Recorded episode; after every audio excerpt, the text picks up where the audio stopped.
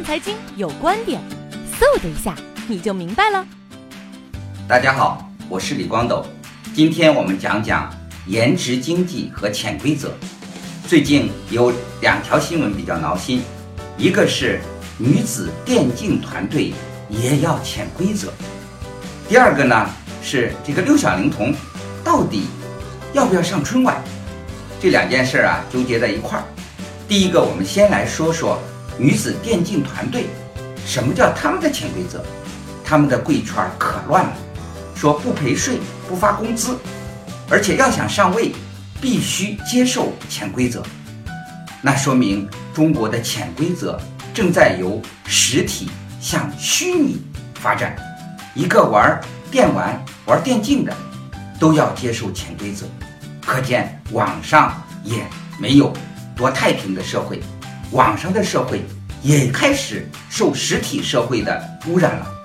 有位大咖说啊，中国现在的社会就是一个三角形的社会，一方是权力，一方是财富，一方是美色。那么在这样一个好色的社会里头呢，只要你有了其中的一项，你就可以和其中其他的两项相交换。那么这就牵这就牵扯到颜值经济学。什么叫颜值经济学呢？就是你长得越漂亮，你赚的越多。你的身高比别人高一厘米，那么你在一辈子里头就就比别人可能多赚一百万。啊，这听起来有点伤心。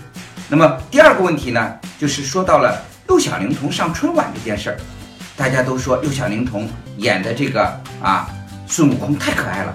那为什么这次春晚就没让他上呢？现在还是一个罗生门，可能说六小龄童不够年轻了，要找年轻的金箍棒，各种奇贪的齐天齐天大圣啊来演。但是六小龄童再过下一个啊春，再到下一个猴年的时候啊，已经七十岁了，所以纷网友呢纷纷给他打抱不平。这说明啊，我们现在这个社会是一个什么样的社会呢？是个年轻化的社会，卖萌的社会。是一个专门人们追着年轻漂亮的社会，那么如果不够年轻漂亮怎么办？那么就要去韩国了。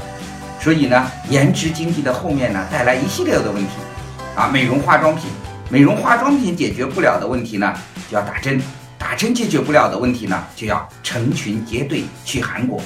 当然，一个年轻化的社会当然是好的。但是我们不希望各种各样的潜规则渗透到生活的各个方面，那样我们生活的也太悲催了。